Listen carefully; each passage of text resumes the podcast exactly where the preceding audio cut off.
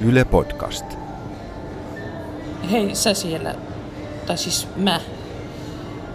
Mä en tiedä, oot sä elossa tai mitä sulle on tapahtunut tai et miltä tää kaikki susta kuulostaa. Mut mä aion nyt puhua tän sulle ylös, niin sä voit myöhemmin päättää, oliko tässä mitään järkeä. Mä oon nyt siis täällä kauppakeskuksessa. Mä venaan tinjaa. Sen pitäisi olla tässä ihan kohta. Tänään on siis maanantai 16.3. Kolmelta piti alkaa hallituksen tiedotustilaisuus. Se tiedotustilaisuus alkoi myöhässä ja siinä kerrottiin uusista rajoitustoimenpiteistä tämän koronaepidemian hillitsemiseksi. Rajat laitetaan kiinni ja koulut suljetaan. Voiko tämä olla totta? Koko yhteiskunta laitetaan kiinni. Kaikki tilaukset tullaan perumaan. Mikä tarkoittaa, että mun sopimusta ei enää jatketa? Mitä mun pitäisi tehdä? Millä mä maksan mun vuokran? Mä en sanonut kenellekään mitään, vaan lähin töistä. Eka mä yritin soittaa Tinjalle.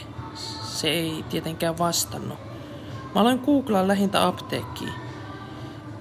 Se oli täällä. Pohjoismaiden isoimmassa kauppakeskuksessa. Tuntui eka sairaan huonolta idealta tulla tänne, mutta toisaalta, jos mä vaan piipahdan tänne silleen nopeasti ennen kuin kaikki muut ehtii paikalle. Ja jos alkaa ahdistaa, niin mä voin aina kääntyä pois jotain tällaista mä ajattelin ja hetken kaikki tuntui tosi selkeiltä. Essitalo Bram. Se apteekki oli mulle vieras, niin mä vaan kiertelin siellä eksyneenä ja yritin väistellä ihmisiä. Tuntui, että kaikki siellä vältteli toistensa katseita. Haavasidoksia. Antihistamiini. Kyypakkaus. Kuumemittari. Käsidesi. Mä yritin miettiä, että mitä kaikkea tarvii, jos joutuu olemaan kotona monta viikkoa. Käsidesi. Ainakin essitaloprammia, mihin mulla on resepti. Lisäksi jotain kurkkutabletteja, silmätippuja, vitamiineja, ainakin CD ja B12. Ja ehkä hiilitabletteja, jos tulee ruokamyrkytys tai jotain. Aika paljon sitä ihminen tarvii. Mä en halua ajatella, mitä tapahtuu, jos tämä terveyssysteemi alkaa oikeasti prakaa. Tai silleen, mitä siitä seuraa. Kuinka pitkään mä pärjään ilman lääkkeitä? Tai jos sattuu jotain. Mä päädyin sitten ehkäisyvälinen hyödyn luokse. Tin, Näkken, Grande XL, Durex, Real Feel. Vaikka mulla pitäisi olla kortsuja vielä kotona, ja ehkä Tinjallakin on. Mä otin kuitenkin yhden sellaisen kymmenen pakkauksen. Mä kattelin samalla vähän eri merkkejä. Siellä oli sellaisia sikaohuita, ja mietin, että pitäisikö ottaa niitä, olisi enemmän tuntumaakin. Tai juomu. Tykkäisikö Tinja juomusta? Riittääkö yksi? Kuinka pitkään näillä pitäisi pärjätä? Hallitus puhuu kuukaudesta, jos ottaisi kolme. Siinä olisi yksi joka päivälle. Mutta toisaalta, jos me ollaan Tinjan kanssa kuukausi neljän seinän sisällä, niin voi niitä mennä enemmänkin. Ja mistä sitä tietää, miten pitkään tämä tilanne tulee jatkumaan? Kuukauden päästä tilanne voi olla mikä tahansa. Vittu, missä se Tinja oikein on? Se soitti mulle, kun mä olin siinä hyllyllä. Mä kuulin sen äänestä, että sekin oli peloissa ja sanoin, että ei hätää kulta, kaikki hyvin. Mutta oikeasti mä olisin halunnut, että se olisi lohduttanut mua. Että se olisi sanonut, että tämä kaikki on väärinkäsitystä, että itse asiassa se on raskaana. Onkohan mä saanut sen tartunnan? Tuntuu jotenkin en mä tiedä, kuumeiselta, hiki koko ajan. Mä en halua mitään lasta.